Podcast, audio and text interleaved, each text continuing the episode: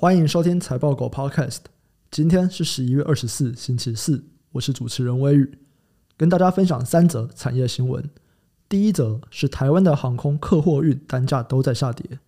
台湾在十月解除入境隔离以后，虽然带动了客运量，但是航空公司突然大幅的增班，而且恢复了以往降价竞争的策略，反而造成了航空客运的单价下跌，使营收还有获利都难以大幅改善。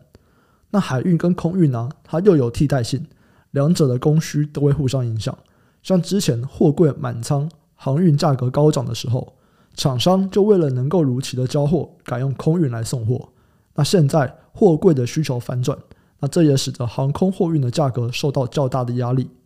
法人是预期啊，要到二零二四年，全球的航空客运需求才会重回疫情前。那二零二三年供给过剩将会明显。相关的概念股有航空、航空客运，还有航空货运。第二则新闻是大摩说，现在车用晶片出现了供给过剩的讯号。大摩的半导体分析师詹家宏说，对比全球车用半导体营收的趋势，还有汽车产量的变化，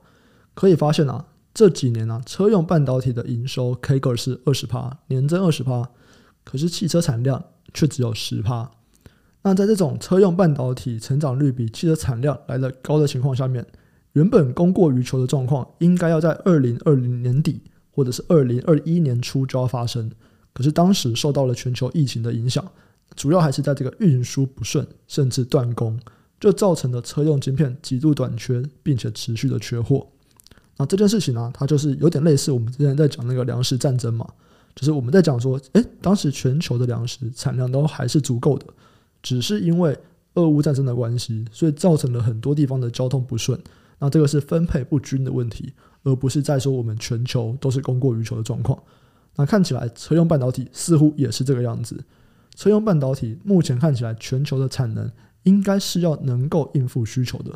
只是在过去因为疫情的关系造成了交通不便，那整个运输出现了问题。台积电今年第三季的车用半导体晶圆产出年增是八十二趴。这个比疫情前高出了一百四十趴，加上中国电动车的销量转弱，使得目前车用半导体已经可以足额供给。那供给增加，需求又转弱，车用晶片就可能出现了供给过剩的情况。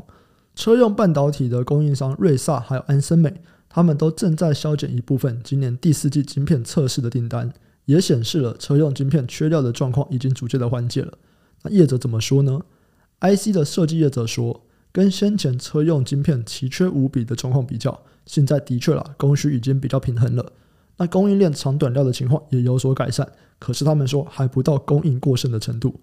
那像宾士、和泰、裕日车等车厂，他们都说他们目前还没有感受到这个气氛了。他们说现在的车用晶片还是缺的，那主要是因为汽车的供应链很长而且很复杂。那从晶圆厂出产晶片到汽车供应链的加工，大概会需要三到五个月的时间。所以，就算现在上面的这些 MCU 厂商，他们说他们要削减订单了，那要将他们目前这些生产的量传导到汽车厂，那大概还需要三到五个月。这边相关的概念股啊，就有电动车、汽车、车用零件，还有车用半导体。第三则新闻是美国的零售业表现啊，显示现在白领可能是有在衰退的状况。这周五就是美国感恩节的隔天，也就是 Black Friday 黑色星期五购物节。这是美国零售业最重要的一个档期。那随着美国通膨出现降温的现象，市场也在关注，这次的 Black Friday 它的销售力道会怎么样？不过，如果我们去看近期公布的一些财报数据，我们会发现说，美国的零售业很像有白领衰退的现象。那大家都知道嘛，最近科技业它轮流这些裁员啊、资遣的这些行动。那目前呢、这些资遣已经超过了一千轮了，这也让比较富裕的美国人在消费上面会比较谨慎。如果大家还有印象的话，我们之前在 Podcast 里面有提过，在一开始的这个经济衰退的时候，通膨刚开始的时候，其实比较有钱的奢侈品的消费它是没有变坏的，或者是它还是变好的。通膨一开始影响的是比较没有钱的人，但是随着这些人逐渐的往上扩散，